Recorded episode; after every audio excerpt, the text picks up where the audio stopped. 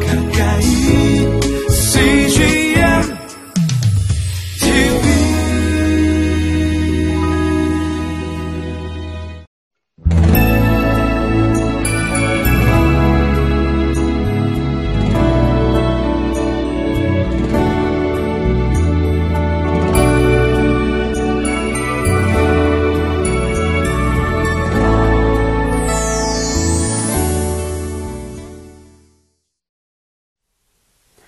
사랑하는 여러분, 성령님의 열매를 누리고 싶은 목요일입니다. 오늘 하나님 말씀 앞에 나아감으로 성령님 주시는 열매가 여러분의 삶 가운데 풍성히 흘러넘치시게 되기를 주님의 이름으로 축복합니다. 오늘 저희가 함께 나눌 말씀의 제목은 항상 하나님만 바라보고 시시로 마음을 토하십시오입니다. 여러분, 기도는 하나님께서 우리에게 주신 놀라운 특권이자 선물입니다. 하나님께서는 이 기도를 통해서 우리의 마음을 받아주시기도 하시고요. 때로는 하나님의 마음을 우리에게 전달해 주시기도 합니다. 기도를 통해서 하나님과 소통할 수 있는 것이죠. 역사에 흘렀던 수많은 기적의 순간들을 보면 늘 언제나 하나님 앞에 무릎 꿇고 기도했다라는 것을 발견하게 됩니다. 오늘 저희도 하나님의 말씀 앞에 겸손히 무릎 꿇고 기도하는 것을 선택함으로 이 하나님의 놀란 은혜 저희가 함께 누리기를 원합니다. 우리 주실 하나님의 놀란 은혜를 기대하며 말씀 앞으로 함께 나가겠습니다.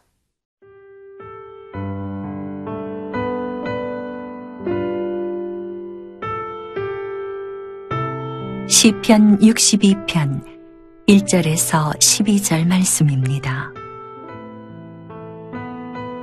나의 영혼이 잠잠히 하나님만 바라며 나의 구원이 그에게서 나오는도다.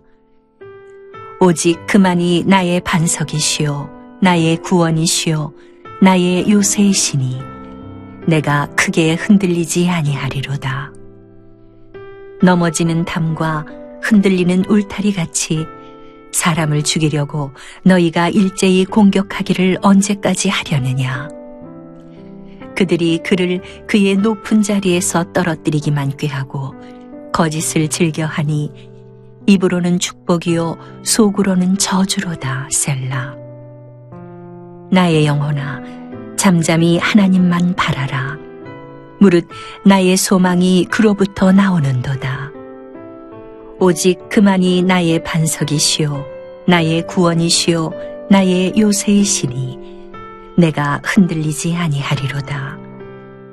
나의 구원과 영광이 하나님께 있으며 내 힘의 반석과 피난처도 하나님께 있도다. 백성들아 시시로 그를 의지하고 그의 앞에 마음을 토하라. 하나님은 우리의 피난처시로다. 셀라. 아, 슬프도다. 사람은 입김이며 인생도 속임수이니 저울에 달면 그들은 입김보다 가벼우리로다. 포악을 의지하지 말며 탈취한 것으로 허망하여지지 말며 재물이 늘어도 거기에 마음을 두지 말지어다. 하나님이 한두 번 하신 말씀을 내가 들었나니 권능은 하나님께 속하였다 하셨도다. 주여 인자함은 주께 속하오니 주께서 각 사람이 행한 대로 갚으심이니이다. 시편 62편은 다윗이 그 아들 압살롬의 반역으로 인해서 피신하였을 때 지어진 시입니다.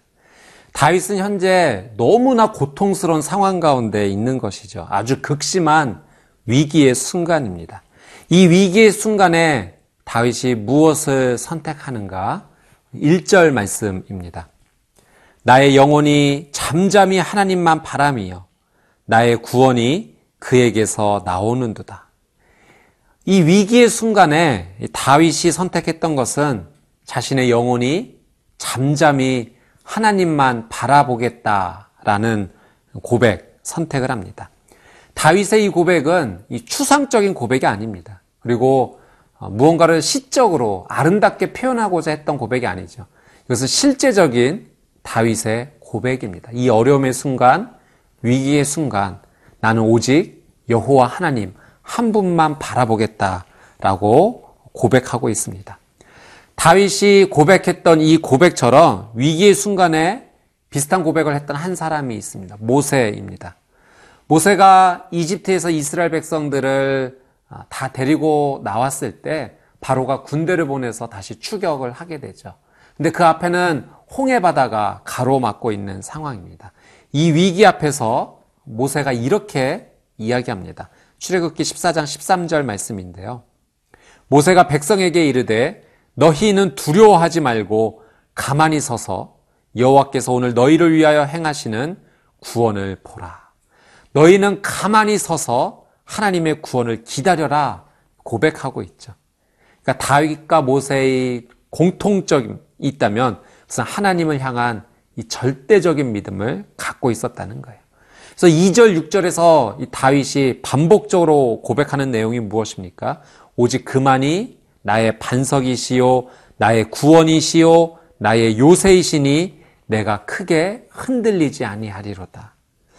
여러분, 다윗이 처음부터 이런 믿음의 고백을 했던 것은 아닐 것입니다. 그는 인생에 맞이했던 수많은 위기 속에서 하나님을 선택하는 것이 가장 옳은 길이고 가장 좋은 선택이었다는 것을 그의 삶을 통해서 다윗은 경험했던 거죠. 하나님만 온전히 바라보는 것이 자신에게 주어진 이 문제를 해결하는 가장 위대한 방법이라 알았던 것입니다. 여러분 혹시 여러분의 삶 가운데 위기라고 느껴지는 그 삶 가운데 혹시 계십니까? 내 영혼이 정말 하나님 한 분만을 잠잠히 바라보고 있는지 오늘 이 말씀을 통해서 우리의 삶을 한번 점검해 보기를 원합니다.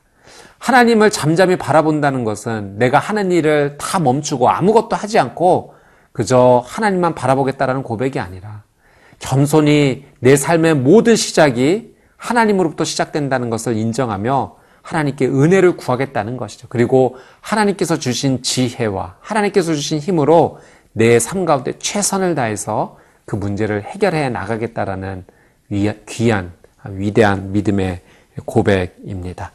오늘 하나님만 온전히 바라보겠노라고 결단할 때 하나님께서 우리에게 놀라운 은혜 주실 줄 믿습니다.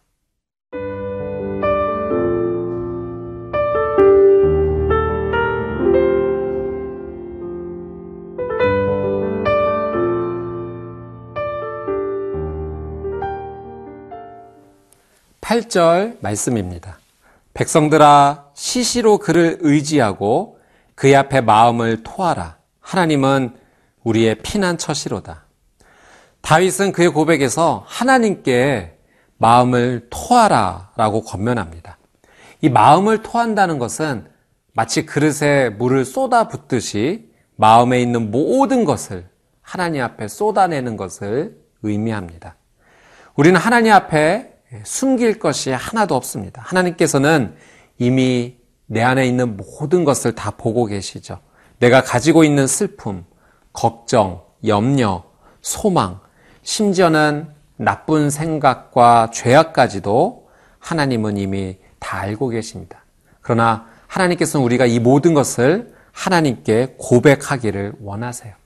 하나님께서 이미 다 알고 계신데 무엇하러 다 또다시 말하느냐 말 말씀하시는 분이 계실 수도 있습니다. 그러나 하나, 이 고백을 하면서 내 자신도 내 마음이 어떠한지를 깨닫게 되고 또 그 고백을 하는 동시에 하나님께서 내 마음에 감동을 주셔서 또 나를 깨닫게 해주시고 새로운 기도로 나의 삶을 인도해 주시기도 합니다. 처음에 우리의 기도가 원망의 기도로 시작할 수 있지만 하나님께서 감사의 기도로 바꿔 주시기도 하시고요. 또 우리의 기도가 어, 회개의 기도로 나갈 수도 있고 하나님의 놀란 은혜를 경험하는 삶으로 변화될 수 있다라고 하는 사실입니다. 다윗이 나의 영혼아 하나님만 잠잠히 바라봐라 라고 고백했던 이 실천적인 모습이 바로 하나님 앞에 마음을 물같이 쏟아내는 기도입니다. 오늘 이 하루 하나님 앞에 숨기지 아니하고 모든 것을 다 물처럼 쏟아내는 저와 여러분의 귀한 삶이 되시기를 주님의 이름으로 축복합니다. 구절 말씀은 하나님만 바라는 두 번째 실천의 모습이 될 텐데요. 구절 말씀입니다. 아, 슬프도다. 사람은 입김이며 인생도 속임수이니 저울에 달면 그들은 입김보다 가벼우리로다. 이 구절 말씀의 내용은 사람을 의지하지 말라라는 말씀이죠. 사람을 의지하지 말라는 것이 지금까지 사람들과 맺은 관계를 다 끊어버리고 무시하라 그 의미가 아닙니다. 하나님보다 사람을 더 의지하지 말라라는 말씀입니다. 성경은 가르쳐 주시기를 사람은 의지할 대상이 아니라 우리가 사랑할 대상임을 분명히 말씀해 주십니다. 우리가 의지하고 신뢰할 분은 오직 하나님밖에 없다라고 말씀해 주시죠. 내 영혼을 지켜주시고 내 영혼을 보호해 주시는 전능하신 하나님 한 분만 온전히 신뢰하라 가르쳐 주십니다. 사랑 여러분, 나의 영혼이 하나님만 온전히 바라보겠다라고 하는 이 고백은 하나님만을 온전히 신뢰하고 주님 주시는 힘으로 내 주변에 있는 사람들을 하나님의 마음으로 찾아가고 사랑하고 섬기겠다라는 귀한 고백입니다. 오늘 하나님 주시는 힘으로 그분만을 의지함으로 여러분 주변 분들에게 귀한 은혜를 흘려보내시게 되기를 주님의 이름으로 축복합니다. 우리 10절 말씀 함께 보겠습니다. 포악을 의지하지 말며 탈취한 것으로 허망하여지지 말며 재물이 늘어도 거기에 마음을 두지 말지어다. 이 사람은 누구나 재물의 마음을 빼앗기기가 쉽습니다. 이 재물의 마음을 빼앗긴다는 것은 하나님보다 재물에게서 더 마음의 평안을 얻는다는 의미겠죠. 물론 재물이 있으면 많은 일을 할 수 있습니다. 그러나 재물이 할 수 없는 일이 있어요. 그것은 우리의 생명을 구원하는 일입니다. 재물은 결코 그 일을 해낼 수가 없습니다. 성경은 그래서 우리에게 분명히 말씀하시죠. 재물과 하나님을 동시에 섬길 수 없다. 여러분, 비단 재물뿐 아니라 하나님을 대신하여 내가 평안을 얻고자 하는 다른 무언가가 있습니까? 아, 그것이 잠시에게 우리에게 기쁨을 주겠지만 우리에게 영원한 생명을 주지는 못합니다.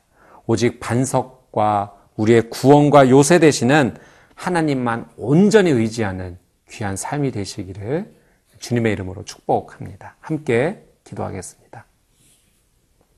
사랑하는 주님, 나의 영혼이 오직 하나님 한 분만 바라보고 살게 되기를 원합니다.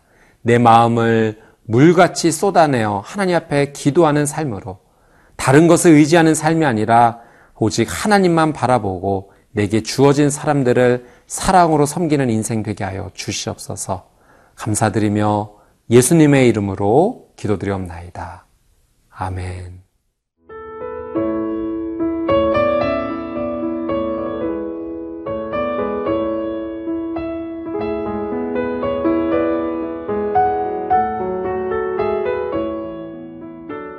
프로그램은 시청자 여러분의 소중한 후원으로 제작됩니다.